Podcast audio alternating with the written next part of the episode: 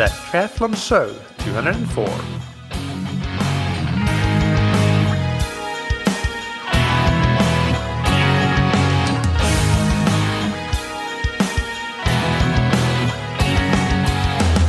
Hey, what's up everybody, and welcome back to another episode of That Triathlon Show, the podcast presented by Scientific Triathlon dot com.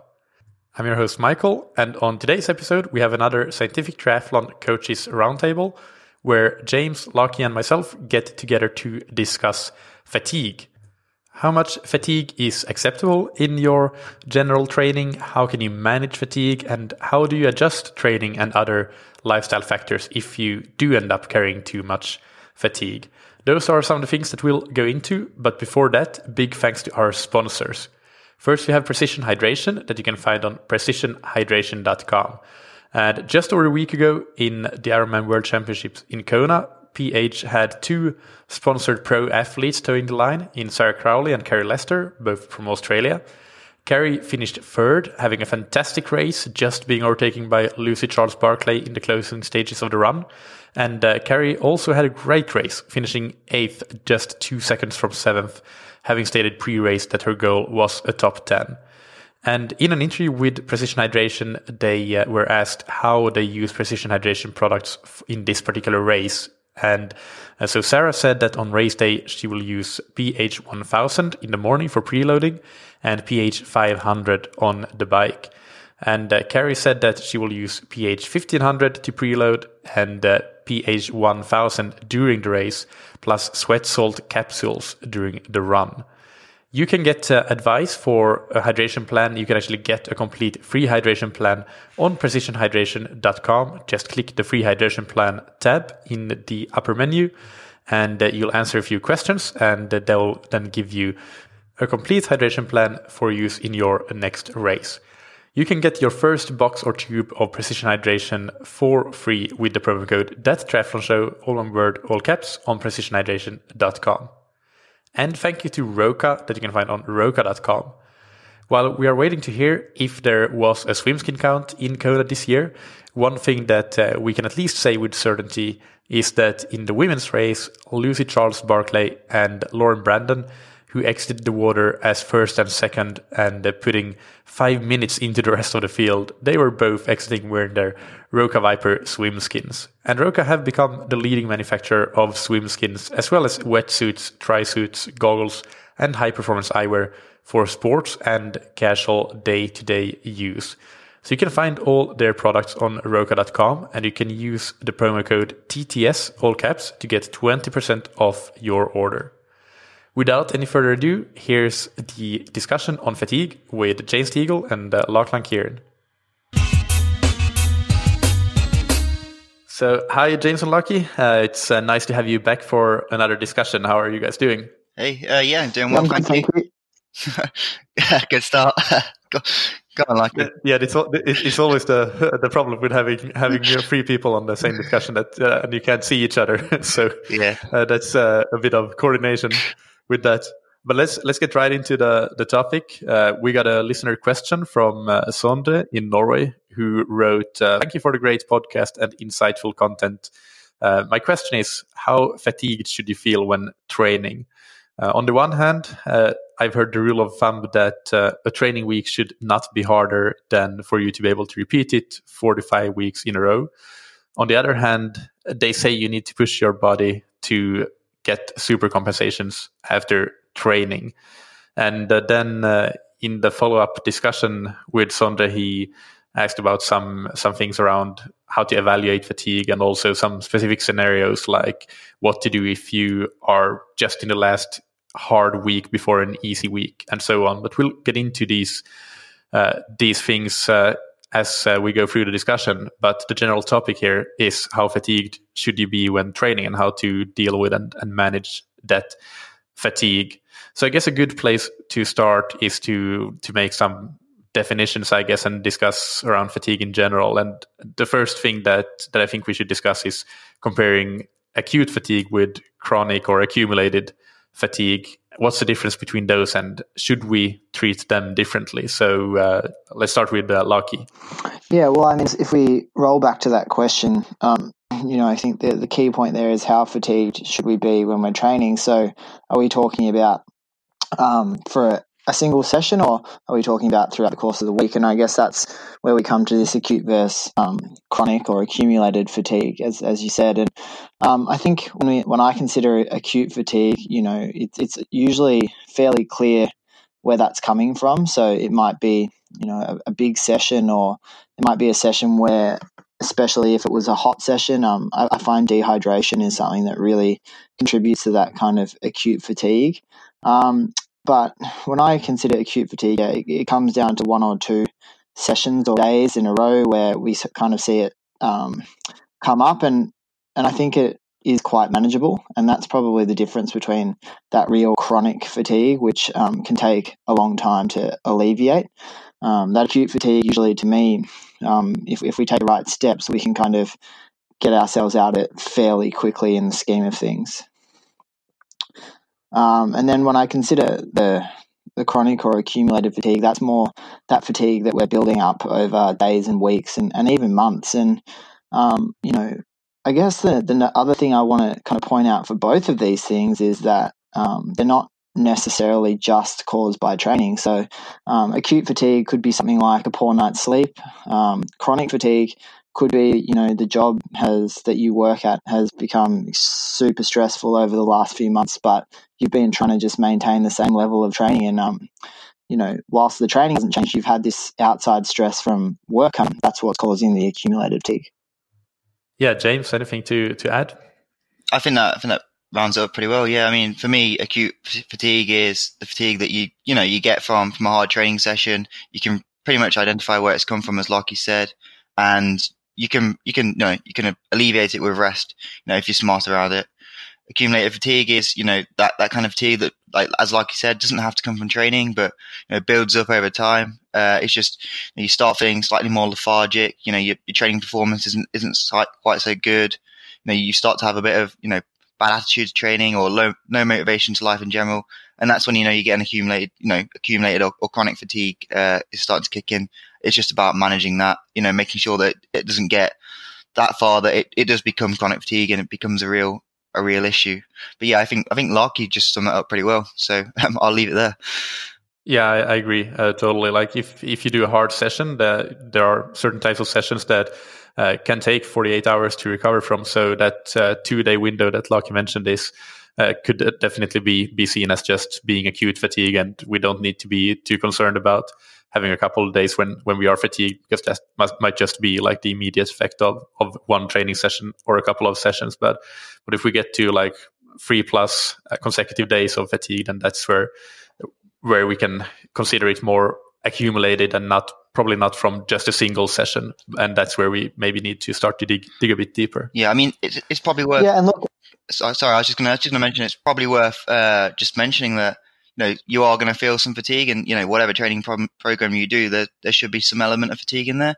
Um, it's just about managing it. So it's not completely avoiding fatigue, but but just knowing what what's a manageable level of fatigue and, you know, what's what's pushing too far. Yeah, and I think I think it's also important to remember that, you know, the, the two aren't mutually exclusive. I mean, accumulated fatigue is just essentially, you know, um, too many bouts of acute fatigue without enough, you know, period for recovery or adaptation in between them, really. Um, and so, you know, how do you achieve that accumulated fatigue? Is that, you know, say, let's just say you can handle one hundred percent, but you go to one hundred ten percent over five days and that causes accumulated fatigue, or are you doing one hundred one percent for three months? Um, you know, if I was just using something like that, but, you know, there's there's many ways to get to that accumulated or chronic chronically fatigued state, um, but they all include, you know, bouts of acute fatigue that just aren't recovered from properly. Yeah, absolutely. It's the, that balance between between stress and and recovery. So let's discuss then the different types of fatigue we can feel. And uh, I have a list of four here uh, that, that I've sent to you, but you might have something else to add that I didn't even think about. But but the ones that I have listed are muscular fatigue, essential or nervous system fatigue and just general fatigue. I don't know if there might be a better term for that, but just feeling tired and fatigued in general in your day-to-day life. And finally, mental fatigue. Uh, so what are your thoughts about these? Should we treat them more or less the same or differently, or do they uh, pose similar concerns if we have them for a prolonged period of time, or are there some that are more concerning than than others? Uh, James, what are your thoughts? Um, so obviously there's, you know, you identified those four types of fatigue. So, um, you know, I think generally fatigue, fatigue is fatigue. And, you know, if it's coming from work, it's coming from life, it's, you know, it's, it's still fatigue. I think you do, you do need to approach them slightly differently depending on which type of fatigue. So to the list of fatigues that I have are, uh, metabolic. So that's, you know, the excessive, you know, caused by ex- ex- excessive training, uh, with inadequate recovery. You know, you need a bit of that for part of normal adaptation, but um you need to also make sure you're recovering, you know, so you're actually getting a benefit from training.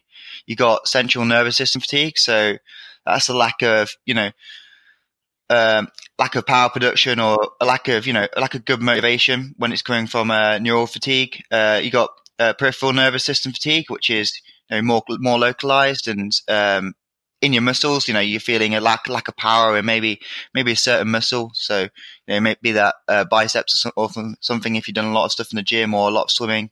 Uh, you know, you got psychological fatigue. So, you know, if you're going up, coming up to a competition, you're feeling really nervous. You know, that's going to take a lot of energy out of you. You know, you're going to feel feel fatigue from that. Or, you know, maybe it's something that's completely out of training. So maybe it's, you know, monetary. Maybe it's, you know, family related. Maybe there's something going on. You know, something going on at home, and, you know, that's going to add into your training environment, and it's going to make you feel feel fatigued. Um, and the final one I, I have, which I don't know how many people would identify as, uh, environmental fatigue. So, you know, making sure that you don't become stale, making sure that, you know, you, you have something to, to motivate you and, uh, you know, something to get out of bed in the morning. So if you, for example, if you're doing exactly the same thing, you're training with exactly the same people, you're training exactly the same place, you know, your training program isn't changing.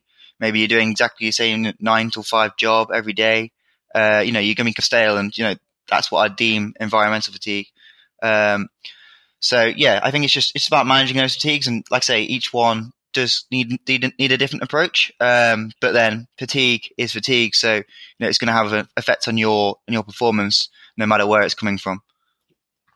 Would you say, if uh, we continue with you for a while there, that uh, uh, one of them you need to react to quicker than others? For example, if you uh, if you have a bit of uh, like psychological fatigue, as you mentioned it, you, a bit of lack of motivation, you can just push through it, even though you have that for like for a week or two. Whereas something else like the metabolic fatigue or or peripheral peripheral ner- uh, nervous system fatigue, where you feel that you you just don't have the power production in your muscles, that those maybe are a sign that actually you've pushed your body a bit too far, so now it's time to to recover. Or how do you well, how would you deal with those differences? I think I think you got to be you got to look at where the fatigue's coming from. So, you know, I think I think it's dangerous to say, you know, you can just push through the mental fatigue. I mean, there will be there will be times where you can definitely push through it, um, but it's actually being you know being able to identify where where that's come from. I think this is something that athletes do struggle with a fair bit, and, you know, the people doing triathlon are generally athletes who, you know, are very motivated.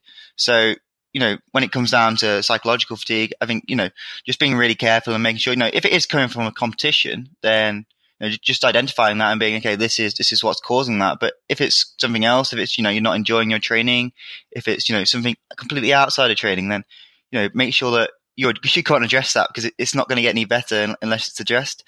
Um, in terms of metabolic fatigue and, um, you know, central nervous system fatigue, then yeah, you know, that's something you can address straight away, and you don't want it getting too far. So, you know, if you let yourself, you know, become too fatigued in the metabolic sense, then, then that will build up and it will become chronic fatigue, or, you know, you'll get injured or something. So it's, it's a fine balance. It's like walking a tightrope.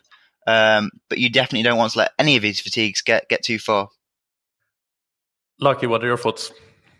Yeah, look, I mean, that was obviously a very good discussion, and I, I tend to agree that there's probably some interplay between all of them, and that's important to recognise. And I guess, you know, you pose the question, at what point does it become concerning? And I think um, from a coaching perspective anyway, it's about, and I'm sure you guys agree, that any fatigue probably needs to be identified firstly, um, and then, you know, over time we can decide if it becomes concerning. But I think the first step really is actually identifying it and trying to pinpoint, you know, what that's stemming from. And, and as we kind of talked about before, if we can look back and see, you know, there's there's a good reason for that fatigue and it's to be expected in, you know, an acute sense, then um, it's probably less concerning. But if, if we kind of look back and see that this is something that has been building up over time, and, you know, if we're using something like Training Peaks, um, we can use a lot of, you know, both the objective and subjective data to kind of, you know, assess that. Um, I think that's probably the point where it becomes concerning. And, you know, I guess furthermore to that, um, it's certainly concerning if it's affecting your day-to-day life. So if it's affecting your ability to, um, you know, not only train, but go out and do everything else in life and, um, you know, keep your relationship strong and, and go to work and look after family, all of those kind of things, um, then it's definitely a concern that's that's relevant to you, and it's something that probably has to be addressed, you know, in your training.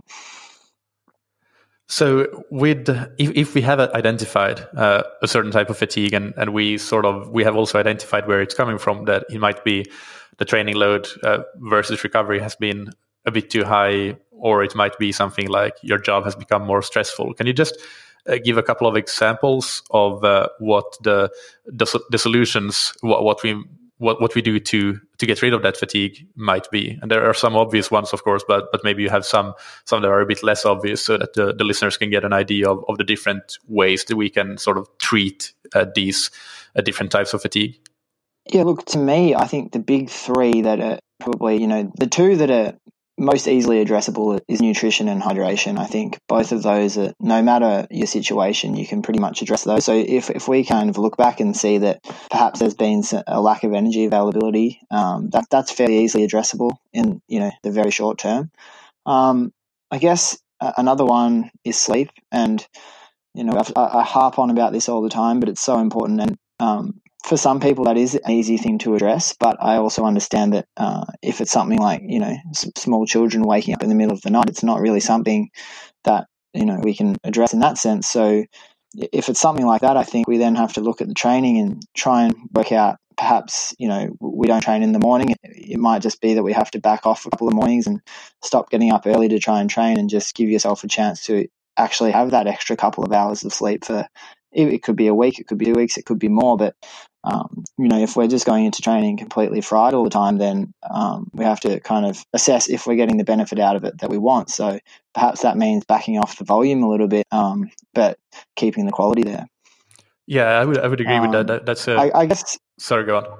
Sorry, I was going to say, I guess, you know, they're fairly obvious things. Um, You know, and around sleep, you know, things like sleep hygiene is, is also another thing that's just really easily addressable. Getting off, you know, the electronic devices, you know, thirty minutes before bed, or, or whatever it is that works for you. Um, and I guess another one, and um, it's probably something that I've come on to a bit more lately, is just um, some things just re- surrounding your mental health. It might be meditation or um, mindfulness, that kind of thing. If you can find twenty minutes a day for that, I think uh, over time, you know, that can make a fairly big difference just in terms of um, your stress levels. Yeah, and I think that the, the research around meditation and mindfulness even points to that something like seven minutes might be enough. I've, I think I've seen something like that, that the minimal effective dose is around seven minutes per day. So so it doesn't have to be a lot, it uh, just has to be frequent. Uh, yeah, I, I would agree. With- oh, well, can... If you consider the amount of time most people spend on social media every day, I'm sure a lot could find ten minutes. Yeah, absolutely.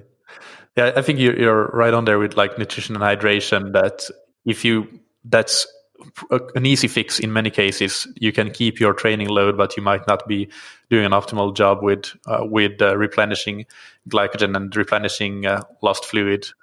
So getting the fluid balance right in, in your body, and that, that way you can, in some cases, probably get get out of that fatigue without having to change training. And that's, of course, how you can sort of maximize the training that you can handle without uh, without changing the training load. But but if that doesn't work, and obviously sleep being another really big one, then uh, addressing the training load and uh, and the recovery is is going to be probably what's what's necessary.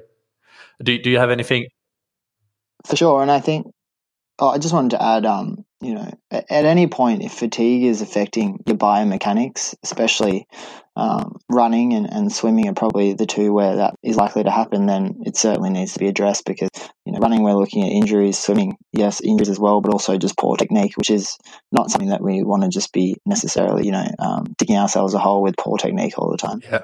James, do you have anything anything to add to that? Uh, the only thing I'd add to that is just, just to remember why you're doing the training. So, you know, you're not training to be tired. Um, and I think some athletes, you know, you know, I've, I've definitely coached some athletes in the past who definitely feel, you know, they've got to be tired from training. Um, you're, you're training to be, you're training to be a better athlete. So you're trying to do whatever you can to become a better athlete. And as, as you mentioned, you know, that involves rest, it involves, you know, nutrition, it involves you know, making sure you're getting all the little things right, making sure you're stretching, making sure you get the mobility, making sure your head's in, you know, head's in a good place. So, you know, yes, accept fatigue, but, but don't just keep training and training and training and think, you know, I've got to do this volume, I've got to do this intensity, or, or I'm not going to race well on race day. Just, just have a, have a think about actually, you know, is this the right thing for me? You know, maybe, maybe if you got a coach and you're lucky like that, that you can discuss it with them, but you know, you don't want to be just, just putting yourself in a hole and just, just digging that hole. You know, it's not going to help you in the long run. You've got to be smart about the training you're doing. And, you know, if you need to take a bit of a break, if you need to miss a couple of sessions, then, then, then, you know, that's, that's the right thing to do. Yeah. Uh, perfect. And, uh, let's address the directly the one of the questions or points that, that Sondre raised in his uh, message here. Uh, he mentions there the, on the one, the one school of thought of uh, having weeks that are repeatable for four to five consecutive weeks versus uh, something that is also very common. For example, something like two weeks hard, uh, one week easy, or even three weeks hard, one week easy, uh, for potentially better supercompensation. I think like it's difficult to. Uh, I don't think there's any evidence for that, but but that's maybe the the thought behind that. Uh, what what are your thoughts around that specific theme? Like, do you really want to the weeks to be repeatable over a longer term, or do you uh, tend to follow more, something like a two to one or three to one sort of schedule? I think in, in terms of training, it, it needs to be consistent. So, so whatever you do, it needs to be consistent, I, because consistency is is what really drives, you know, performance changes and, you know, actually adaptation.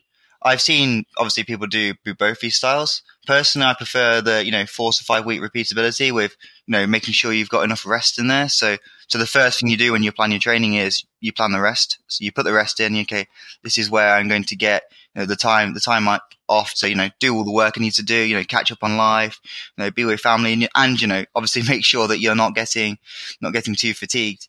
Um, in terms of that, then obviously that allows a lot greater consistency. You know, you can tick each week off. Uh, with, with a four to five week repeatability approach, you know, you want to make sure that essentially the weeks aren't, the weeks aren't impossible. So, you know, each week you should finish, and, you know, you probably have a bit of tiredness, but, you know, actually in the long run, you can tick off each week and, you know, it, you know, it's doable. Um, so that, that's the approach I go through for the, the four to five week method. And, you know, at the end of four to five weeks, then you might consider having, you know, a rest week, um, you know, before you start the next block. In terms of, you know, two weeks, two weeks on, one week off. And I've seen, I've seen a lot of athletes do this, and, you know, I've seen a lot of high level athletes do this. And, you know, I've seen a lot of high level athletes do the other, the other method as well. Um, actually, in terms of that, I think it works really well if, you know, if you're a person who, you know, pushes yourself quite hard and, you know, does have quite a lot of stuff going on outside your life. You know, maybe you've got a lot of stuff that just builds up and you need to get on top of. So, you know, training for two weeks, you know, fairly hard, and then, um, you know, fairly hard, you know, with a wink face, you know, not, not, not massively hard, but consistently.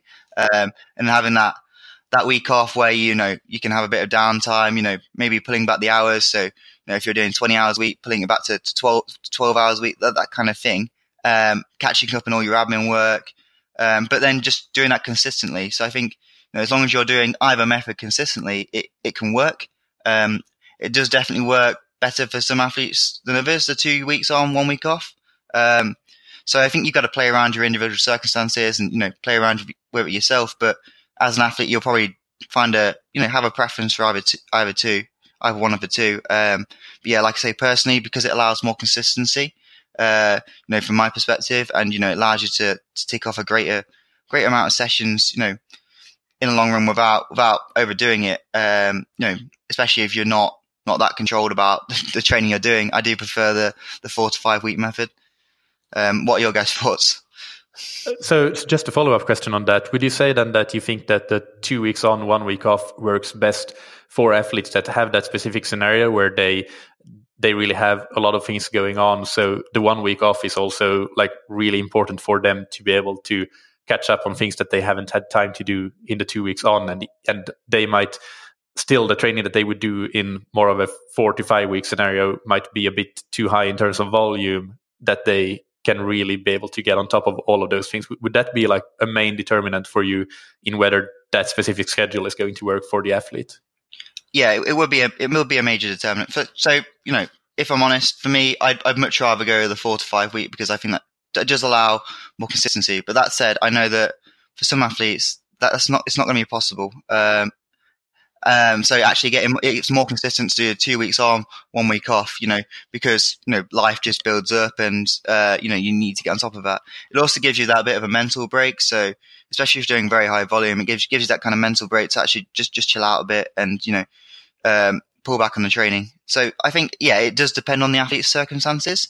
Uh, there's not a right or wrong. Um, either way, I found to be successful with, with the athletes I coach. Um, but, you know, it's it's being selective about, about who you apply it to and, you know, actually knowing, knowing the athletes really well, or, you know, if you're coaching yourself, being honest with yourself and actually, you know, being able to apply the best strategy.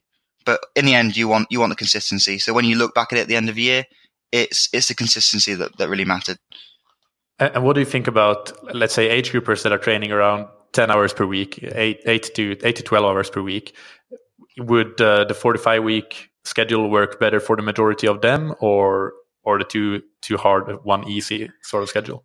I think you got you got to look at it. Actually, what's going on outside their lives? So although they might be training ten hours a week, you know, they might be working, you know, fifty-five, sixty hours a week if, you know, if you've got a very high demanding job. So actually, if that's the case, you know, two weeks on, one week off might, might be, not, might be the best way forward. But then I think with, with ten hours a week, you could probably be a bit more consistent, you know, without, without knowing the athlete in general. So, you know, don't apply this to yourself if, you know, it's, it's a generalized term, but, um, you know, you could probably be a bit more consistent and you can probably consistently, you know, tick off those weeks, just ensuring you're getting enough, enough rest in, in them. And then, like, as I say, at the end of a five week period, then, then potentially have that, that rest week.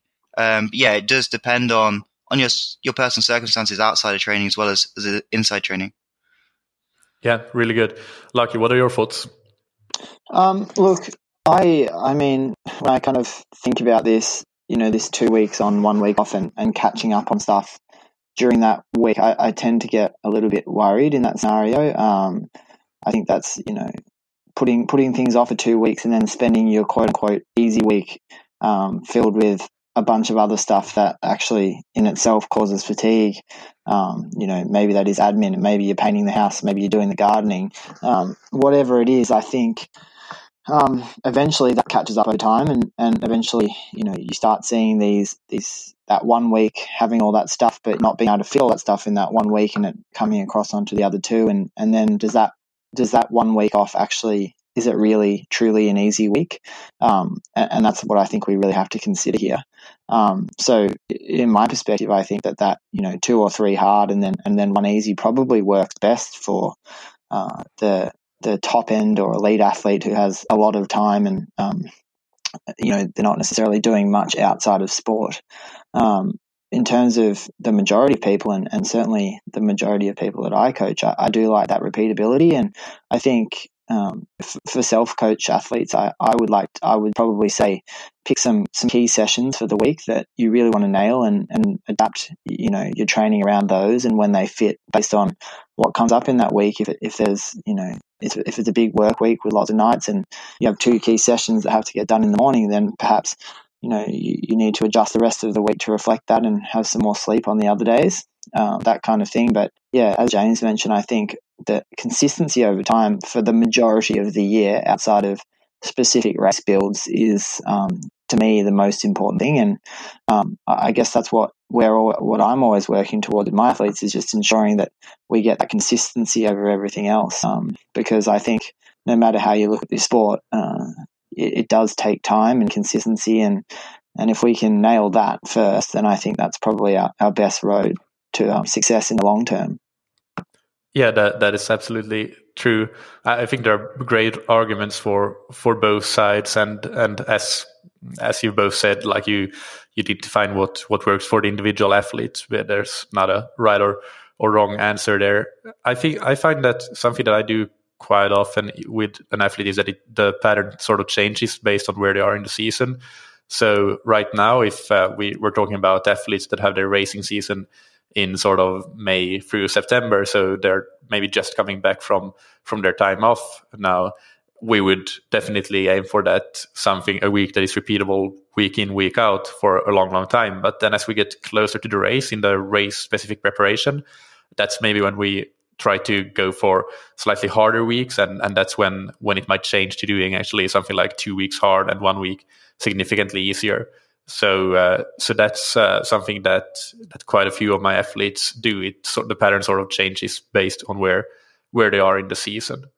So uh, do, do you guys do anything like that with uh, changing it based on the time of, of year? Well, I just wanted to just to say there, um, you know, I think the other thing to consider here is if we are going, to, you know, for that model where we're trying to find a bit of a structured week that fits around life, I, I think it's also important to remember that you should never be afraid to just take a week where perhaps everything's under seventy-five percent. You're certainly not going to lose any fitness doing that. Um, and if that's what is called for, you know, maybe you've only done one quote unquote hard week, but if if life happens and, and it requires an easier week, I, I wouldn't be afraid to put it in. Um, you know, I think that we have this, if we get into this rigid structure of two hard, one off, or three hard, one easy, that, that kind of thing, um, we can sometimes, you know, be sucked into having to hit those three hard weeks in a row and, and be afraid of putting in that easy week. Um, but yeah, as you said, and certainly it is dependent on, on where they are in the year. I think for a lot of athletes, they can definitely dedicate, you know, maybe it's anywhere from six to ten weeks to a specific race build. And, you know, it's throughout those, throughout that build, they kind of have um, a little bit more leeway into, in terms of what they can do and where they can put their energy. And I think during that time, we can probably consider some other, you know, techniques, if it is that three on one off or two on one off, that kind of thing, um, into the race. But yeah, I think in other parts of the year, when we're in that more general quote unquote phase, um, then it's through those points. I think just having, you know, repeatable weeks is really important. Yeah, and I also think one thing that can have an impact here is how prone the athlete is to to fatigue.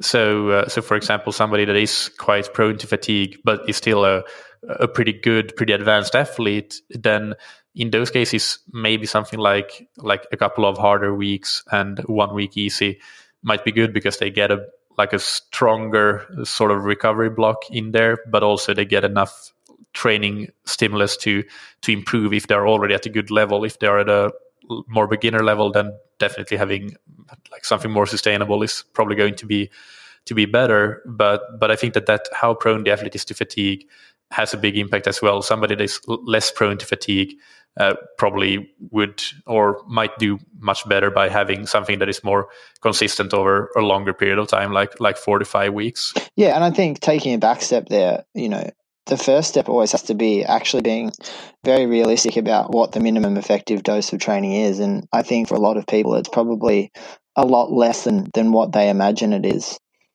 Yeah, one hundred percent. That's very true. So let's move on to assessing fatigue, and uh, there are definitely various things that we can we can use, both objective and and subjective. Uh, but uh, what are your thoughts around uh, different objective and subjective measures? Uh, when when are we actually fatigued, and do you have any like thresholds that you that you use to decide whether an athlete is fatigued or not? So James, uh, let's uh, start with you.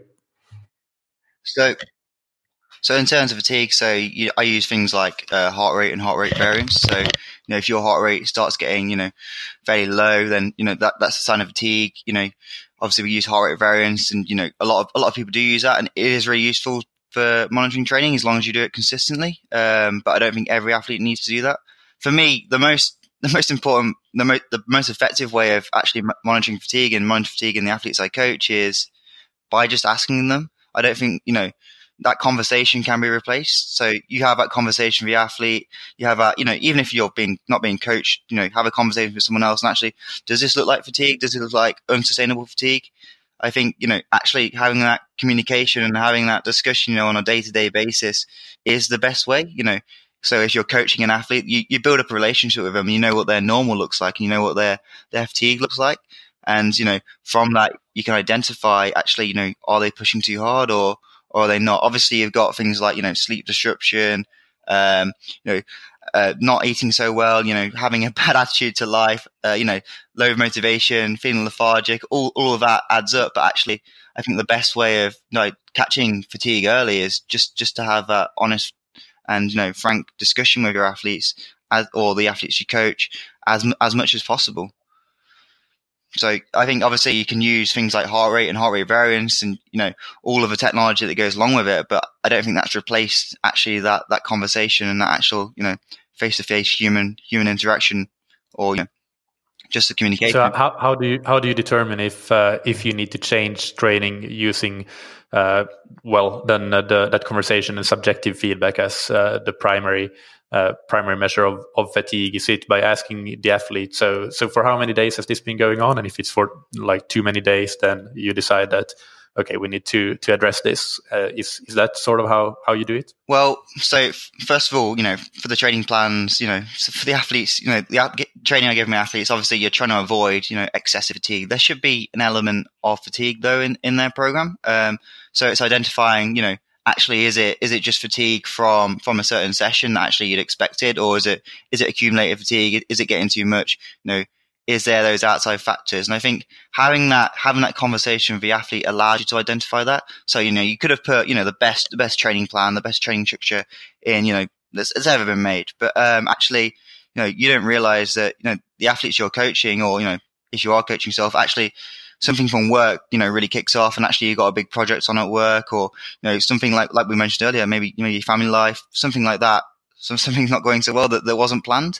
Um, and suddenly that becomes a big fatigue factor. Now, as a coach, you know, maybe you're just on Training Peaks. You, you can't see that. All you can see is, okay, so they ticked off this session well. You know, this session was a bit b- below par. You know, their heart rate was a bit low on the tempo, but yeah, it was okay. Um, you know, that kind of thing is what you see on Training Peaks. Uh, but actually, having that that face to face, or, you know, that that discussion on the phone, or, or whatever, uh, allows you to to make those decisions where actually you're you're taking into account all the variables. And, you know, once you've been coaching an athlete for a while, you know that you know what their their individual circumstances are. You know what's normal for them. So actually, you can identify, you know, is this going to be a lot of fatigue that, you know, you weren't expecting, and, you know, is it is it something that, that's unusual? And if the case is yes, then then maybe you need to adapt what what you had planned, and, you know, focus on it in a, in a different way. Lucky, what are your thoughts around this question? Yeah, look, I think in terms of objective measures, um, you know, I think I've probably got a fairly good bank of data just coming off Melbourne winter, um, with sickness going around and stuff. And you can certainly see, especially with heart rate, um, you do see that elevated heart rate for a few days, um, as long as the athlete's fairly consistent on when they're taking it uh, in the day. Uh, if it's just upon waking, um, you know, I've had a few examples this year where you can kind of see, um, you know, the family's been sick, and, and the, the heart rate's just coming up over a few days. And lo and behold, um, they they do end up on the verge of sickness potentially. Um, in terms of in terms of H R V, I guess I've personally used um, H R V for training, which Um, I think is is a very good program. Um, do I use it with my athletes? Uh, their day to day recommendations? I, I mean, not really. If you wake up and have, you know, your H R V is, you know, severely depressed one day, I don't think that's necessarily a cause for concern. I think, you know, there are a lot of factors that can play into that, and if you took the measurement two hours later, you'd probably get a different number. But if we're seeing um, a trend over time where the H R V is, is, is really down, then that's when we kind of have to look into it, I think. Um, and, and I've had a few athletes working with the WHOOP strap lately. Um, I guess what we've found with that is that the first uh, month or so is certainly a bit of a teething period where it's um it's kind of getting a bit of a, a vibe about your body and how you work. So, um, yeah, the first month with the WHOOP strap, I, I found with my athletes tends to be a little bit up and down in terms of the recovery scores. Um, in, in terms of sleep, uh, you know, sleep monitoring devices, how accurate are they? I'm not necessarily sure, but, um, you know, if we're seeing, if an athlete is self-reporting lack of sleep or, or bad sleep, I think that's a, a fairly good indication if it ties in with some other things. You know, if we're seeing decreased performance or high R P E in the training, then you know, we can put two and two together fairly fairly quickly. Um, in terms of uh, subjectively, I think that a really good litmus test for a lot of athletes, and, and including myself, and I'm sure you guys will agree, is is swimming, especially swimming without equipment. Um, you know, I think I think when you, you are genuinely very fatigued, that you see that swim form um, is the first thing that, that really suffers.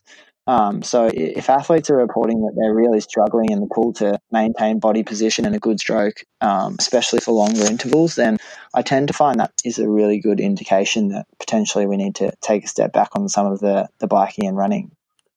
That's a, that's a very good point. Yeah, yeah I mean, that's a, that's a really, yeah, I was going to say the same. Yeah.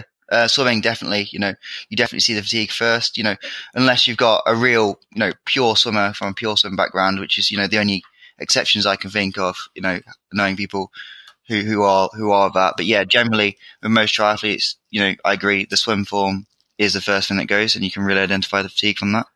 Yeah. So yeah, I mean, that's worth bearing in mind. I'll add a couple of points here. Um, yeah, I think for me the the most important uh, objective measure is uh, actually performance. If uh, if you see reduced performance for one or two days, then it's not uh, a cause for concern. But again, it's that trend. Like if you see it, I tend to think about like a, a three-day rule. If something happens for three consecutive days, so you have reduced performance for uh, three consecutive days, or maybe it's three consecutive uh, quality workouts. It doesn't have to be three consecutive days necessarily. But uh, that is uh, a cause to at least uh, look into things and uh, and dig a bit deeper and, and ask the athlete how, how they're feeling. And uh, and that definitely should be combined with uh, the perceived fatigue and the perceived effort in, in those workouts, which the athlete should should be reporting how they're feeling. And if that trend also is that uh, they're feeling more fatigue, or they, they have to uh, put out a bigger effort to hit their numbers, then uh, that's uh, that's to me is a sign that that we might be be accumulating fatigue. And and again, accumulating fatigue, it depends on how much you accumulate, and uh, it doesn't mean that we should change things, but at some point you need to take the decision if you think that maybe we're accumulating too too much fatigue.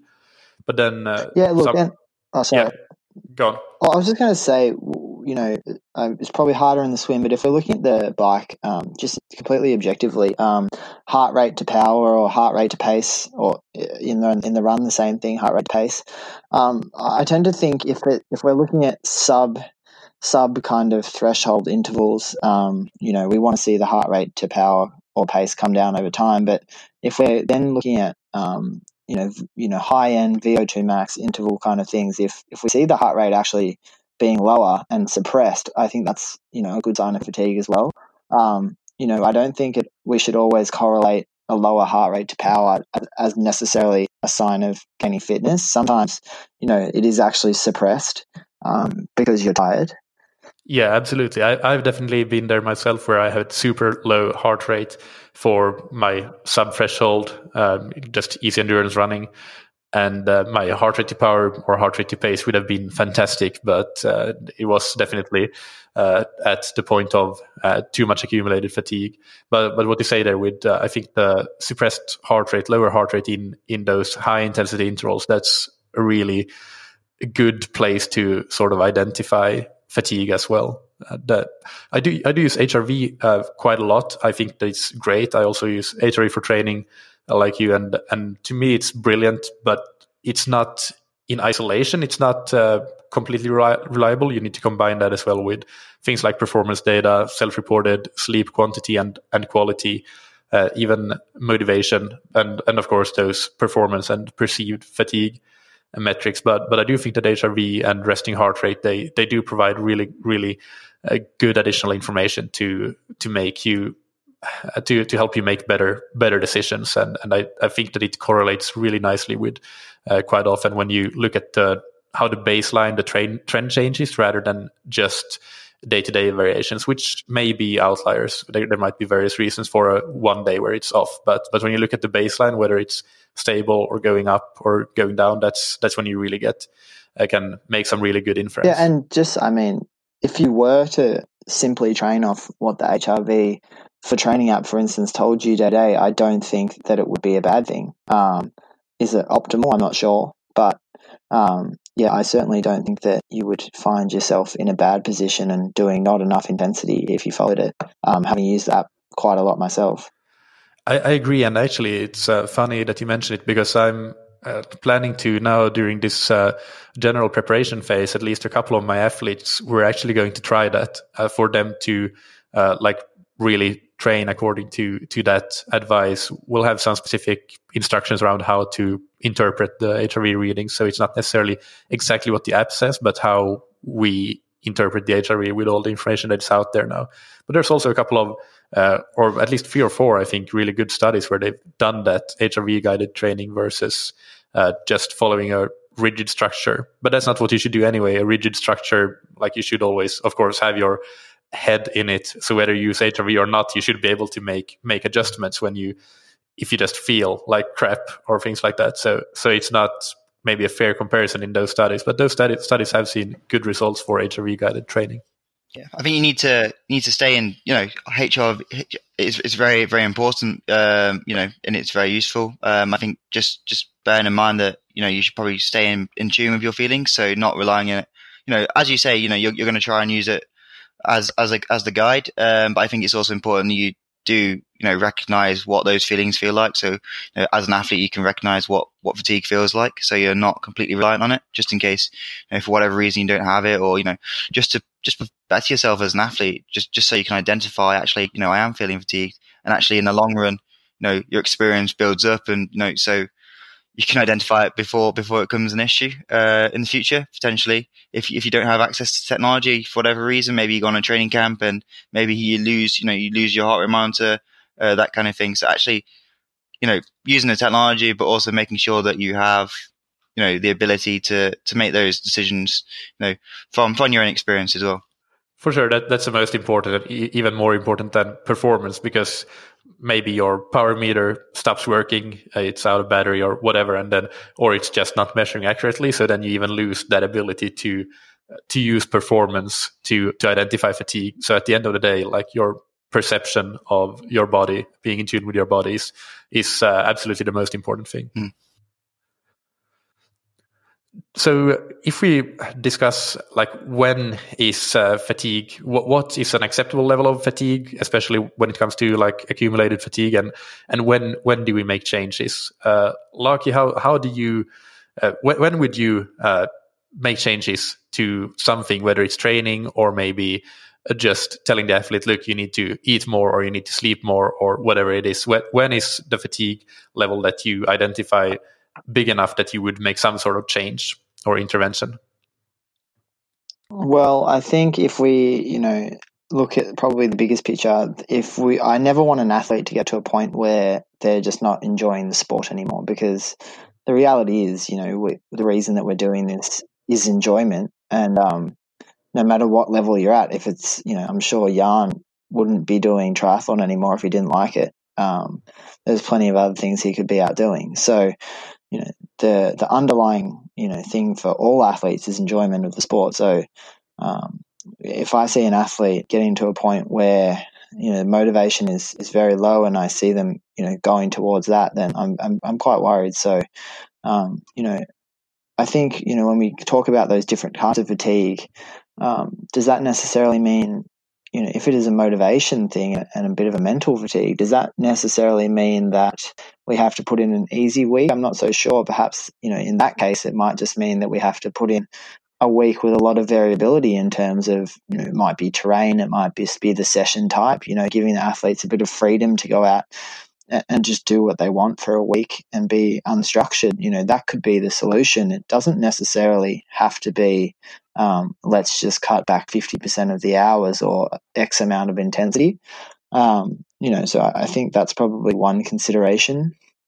Look, and if we're talking about um, objectively, uh, if I see more than kind of three or four days of elevated morning heart rate, I, I will have a conversation with the athlete, and James touched on that before. I mean, yes, the, the objective stuff is important, but um, it's also important to have a, the conversation. You know, if if we're just looking at Training Peaks, it doesn't really mean much. You know, the athlete might say, oh, well, actually, you know, two of those readings were after I had three coffees and uh, it was, you know, I just forgot to take it in the morning. You know, that's not something that you'd necessarily see. So, um, you know, I think that's important as well. Um, in terms of actual performance, you know, I, I don't think that we want to get to a point of fatigue where, you know, athletes are unable day in, day out to push at least the intensity that they have been previously, um, unless there's been a break or something. You know, if they've been training consistently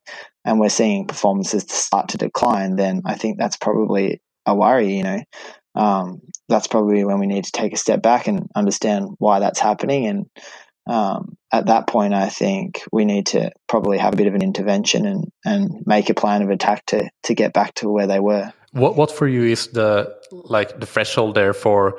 I mean, there, there's got to be some margin of error. So if last week they did their sweet spot intervals at three hundred watts, and this week they do a very similar workout at two hundred ninety-five, it, would that be acceptable? And and what is sort of the too too much of a change compared to last week, where where you would consider it like not hitting the same level?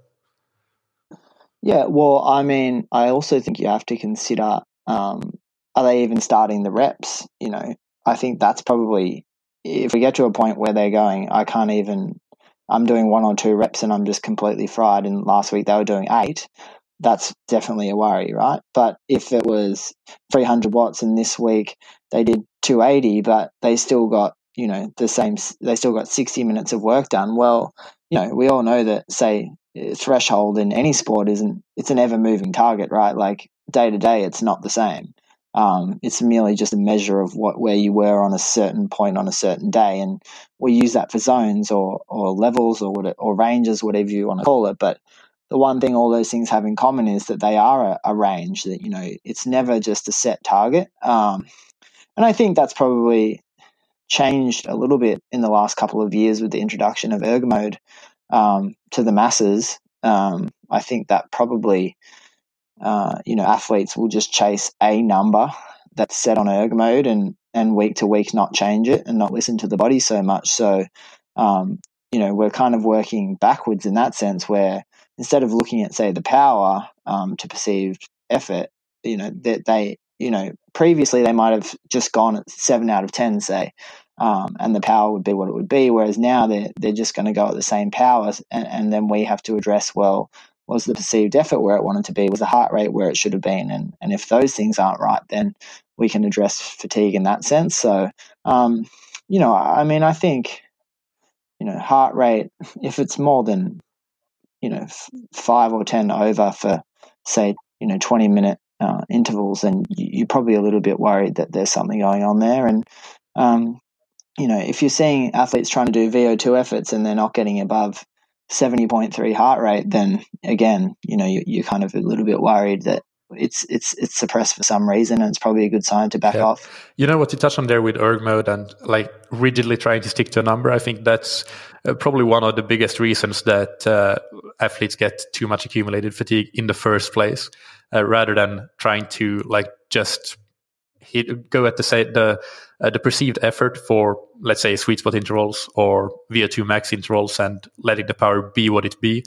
Then, of course, if the if, if the power is like way too low, then maybe you don't do the hard workout that day. But but it it should be allowed to to change in, in both directions. If if your effort is right, it's uh, it's the same, and your heart rate reacts normally. But but that thing with with athletes really always trying to push that number, or even like going higher week to week, that's probably like what leads to to to a bit too much uh, stress on days when when maybe you should go a little bit easier, even though you would do the quality workout, and that then in the end leads to too much accumulated fatigue.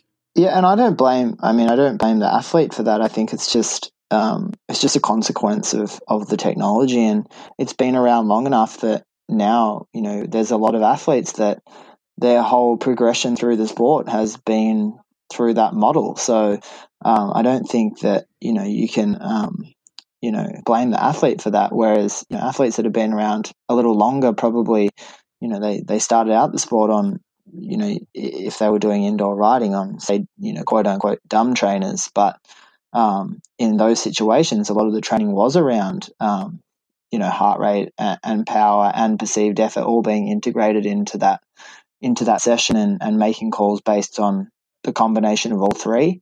Um, whereas now, yeah, I think that it is easy to lose um, sight of, of feel for certain effort levels. And that, as James touched on, you know, that, that, that also is important when you come to races, but that's a whole other can of worms. I think just just going back to the point you made earlier about, uh, you know, actually when is it, when is training too much? I think, you know, uh, actually looking at, you know, you can't, we've, we've mentioned this a lot today. Uh, you know, you can't just identify one thing and say, look, that you're over, you're overtraining, you know, you've, you've got too much fatigue. I think, you know, generally when I look at sessions and, you know, if they've done a bike session, maybe they've done a run session, and maybe their V O two heart rate's been suppressed. Um, you know, maybe they haven't hit their numbers on the bike. Then, then, then once you've got a few sessions like that, then you, you can definitely say that they've they've become fatigued or you've become fatigued. Obviously, you're trying to avoid that that happening in the first place, really, uh, and you're trying to make it as consistent as possible. But I think it's just avoiding going to one session and, you know, doing a bike session where, you know, maybe your power is down by, by fifteen watts and, you know, suddenly, you know, it's the end of the world, you've, you're fatigued, you know, you've, you've overtrained, you know, you've gone past that point of overreaching. I think, you know, and, you know, athletes are very emotional when it, when it comes to things like that. And, you know, they can be quite reactive after training sessions, but actually I think just taking that step back and actually looking at things in the bigger picture. And, you know, like you say, if you've got a couple of days where, well, actually, you know, you've been fatigued and, you know, your sessions haven't been so good, then, then making that decision to, to, you know, to, to pull back a bit on the training and, you know, maybe just bring the volume or the intensity down slightly. Um, but actually, yeah, just, just making sure that, you know, you're, you're not reacting to sessions and, you know, you, you suddenly had one bad session and actually it's, it's the end of the world. Um, just, just taking things in the bigger picture, really. Yeah, I think that's great advice, actually. Being able to, you know, leave a session in the past and, and being happy with what you achieved is, is certainly a super important one. Yeah, absolutely. I, I think, like, I tend to to agree with, uh, like, like you mentioned, three to four days. I like for me, it's like if there's three consecutive days of something is uh, seems to be out of, of the norm. So it might be perceived effort is much higher, performance is much lower, and or we might be, have like high resting heart rate, low H R V, it, whatever the, the cause for concern might be. If we have three consecutive days of cause, causes for concern, then that's when when when we need to have a discussion and uh, and then based on that see whether some adjustment is needed and try to identify the, the root cause of, of the fatigue, whether it's training or, or something outside of training, and uh, make adjustments if needed and, and as needed. So so I think that that's, yeah, three days or maybe four days would, would be a good rule of thumb. But, uh, but again, like, you need to look at the big picture and, uh, and definitely not like have, th- there's no formula or equation. And, and I don't think there's anything scientific about uh, three days either, but it's just that at some point you need to at least make some, some sort of root cause analysis or, or dig a little bit deeper. Yeah. And that's, in my opinion, it's, it's been working well to, to do it after three days. So let me see here. Uh, we have a couple of more short-ish questions, and uh, uh, let's uh, let's discuss like how far. This is one something that Sondre mentioned in his uh, follow-up question. Uh, how far should you push in uh, the specific race prep uh, before you go into taper? Like, how, if we just discuss this from the perception of like how how much fatigue do you do you feel? Should you feel? Do you think that we in general, athletes in general, get it right, or are we perhaps pushing too much or, or not enough in that period? What what are your thoughts on, on that race specific prep before going into taper? So so this is, you know, this is one of those things where you go, oh, not that again. But actually, um, for me, it's down to, to the athlete. Um, so actually, you know, if, if you've got a good history of being able to push yourself fairly hard, you know, and actually recover pretty well off the back of, you know, decent amount of training, then, and, you know, push yourself to that, to that limit where actually, you know, you are feeling slightly fatigued, uh, you know, well, not slightly fatigued, quite fatigued before you go into your taper. But then if you've got an athlete who, you know, potentially is, you know, maybe slightly older or, you know, maybe, you know, doesn't, doesn't recover that well off, off a big block of training, uh, and likes to be really, really fresh going into races, then, and, you know, then actually, you know, make sure you don't push yourself too hard.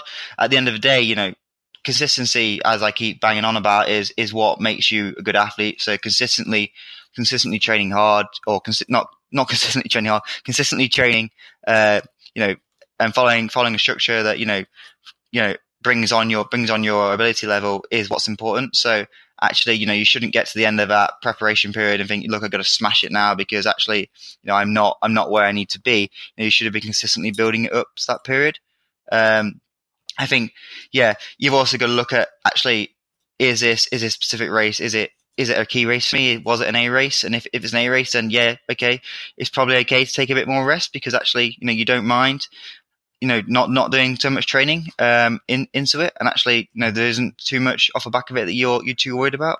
Uh, definitely being fresh into races is something that, you know, has a massive impact. And for me, you know, personally, it's, it's actually, this is something that I've been, I've been struggling with as an athlete myself, is actually, you know, it's, it's quite remarkable how, how fresh you can get, um, without, without, you know, without getting unfit, if that, if that makes some sense, if that makes sense. So actually being, not being afraid to take that time off and not being afraid to, not, not time off, but not being afraid to, to pull back on the training a bit, uh, going into races. Um, you know, I think at the end of the day, you want to do yourself, you know, the best service possible as an athlete. Um, so, you know, you want to make sure you, your training you've done has been, has been absorbed and actually is, is actually going to benefit you on race day. Yeah, look, I I totally agree there. And I also think, um, you know, if you're getting to that last Sunday before a week and just praying for the taper up, then you, you you know, I think you're hoping for a bit of a miracle. Um, you know, I think I totally agree with you that learning to be okay with a day off or, um, you know, a, a light day is very important. And, um, you know, I think a lot of uh, age groupers would be really surprised with, um, you know, some of the professionals and, and the fact that a lot of them do take a full day off or adjust a swim day, um, that kind of thing. It's very common. So um, I think it's really important to know that that having a day off or an easy day, even once a week, is certainly not something to be frowned upon. I think that uh, the way you put it there with, like, if you get to the Sunday before the race and praying for taper start, then yeah, that, that's spot on. Then you know that you probably overdid it a bit when, with, with your combination of, of pushing pushing a bit too hard or and not having enough time to recover. I think that's something that I think that I see, like I see in a lot of age groupers that, uh, sure, you might, you can have a block when you push hard, but actually then it takes more than a week to to fully recover from that and get fresh. So you will probably need a two week taper uh, at least for that. And some professionals, they start the tapering three weeks out from their key race. Something like like Kona might might start three weeks out from for for some of those athletes. Yeah, look, I'm I'm only talking for from experience. I've been there. I've definitely been on the Sunday praying for a taper, and uh, I can tell you from my N equals one that it's never worked. Yeah. Yeah. And I think that one thing that we, let's actually, because Lucky, you have a coaching call coming up, so we need to wrap up with some final take-home messages and practical advice. So uh, let's uh, start with with you, Lucky, and then you can jump off whenever you need to. Uh, so thank you in advance for, for coming on here. But what's your final take-home message and advice to the listeners? Look, I think probably if I could take one thing away from this, it would be what I just said, and don't be afraid um, to take some time to adapt to the training, because, you know, training is one thing, but actually adapting to it is another. And, and that's what we want. If we're not getting adaptations to the training, then it's it's really quite useless apart from, you know, just being fun, which, don't get me wrong, is very important. Um, but I think, you know, trusting in yourself to, to back off, um, It is a really important thing, and I very, very rarely see an athlete that, um, you know, trusts themselves too much to back off. You know, everyone who I see, and uh, especially, you know, in age group racing, you know, they could certainly do with a little bit more recovery. So I think you just need to be, you know, really confident to, to take that. James, what uh, would you like to end with? Um, so, yeah, similar message. I just think, you know, as an athlete, you've got to be you got to be prepared to take that recovery and actually, you know, make sure that, you know, you are getting the best out of your training. So you're training hard, but actually making sure you're getting you're getting that time to to adapt. I think as an athlete, you want to you want to make sure that you don't you don't repeat mistakes. And let's be honest, there will be times, you know, no matter who you are, where you, you have pushed too far. And actually making sure that you identify the factors of, you know, what, what caused that and, you know, what, what did that feel like, and actually making sure you, you don't repeat it again. I mean, if you make a mistake once, then that, that's, that's, you know, it's a learning experience. If you make a mistake more than once, then, then it's something that, you know, you probably should have, should have identified and you know, you, you could, you know, you could have done better, really. Um, so just, just taking every opportunity you can to learn about yourself and learn about, actually, this is how it feels. You know, this is what my data looks like when I'm getting fatigued. This is what, this is what works for me. This is, you know, what, what, what allows me to be consistent in training and actually applying that, um, you know, on a weekly basis. Yeah, one hundred percent agree with, with both of you. Uh, I'll add one, one thing, and that is that uh, your body has no idea what you had planned, what, what you set your training schedule to be, or what your coach set your training schedule to be, or what your uh, pre-made training plan uh, says that you should do. It only knows what you're actually doing. So again, don't be afraid to adjust based on, on how you feel, but also those uh, other objective and, and some subjective markers, because there's no perfect training plan, and uh, but adjusting and adapting to the training to to optimize for maximum adaptation rather than maximum training is, is the goal of, of training, and that's that's how you'll do do really well. So thanks guys for coming on. It was a, a great discussion, and uh, we'll uh, have uh, another discussion probably in in a few weeks time again, because I really en- enjoy doing these episodes with you. So thank you. Great, thanks Michael, speak to you soon. Hope that you enjoyed that episode. As usual, you can find the show notes on that triathlon show dot com, and you can find links to related episodes, including previous episodes with uh, Lachlan and James, as well as uh, the episode on non-functional overreaching that I did with uh, Cyril Schmidt in episode one fifty-nine.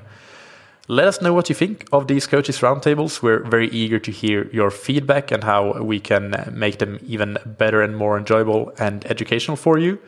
If you do like them, and if you like the podcast in general, a rating and a review on iTunes or the podcast platform of your choice would be amazing.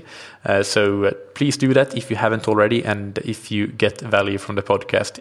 It only takes a minute, but it means a massive amount for the podcast and in helping it be discovered by, by more athletes and triathletes in particular. Big thanks before we go to Roka, that you can find on roka dot com. Take twenty percent off your entire order with the promo code T T S, all caps.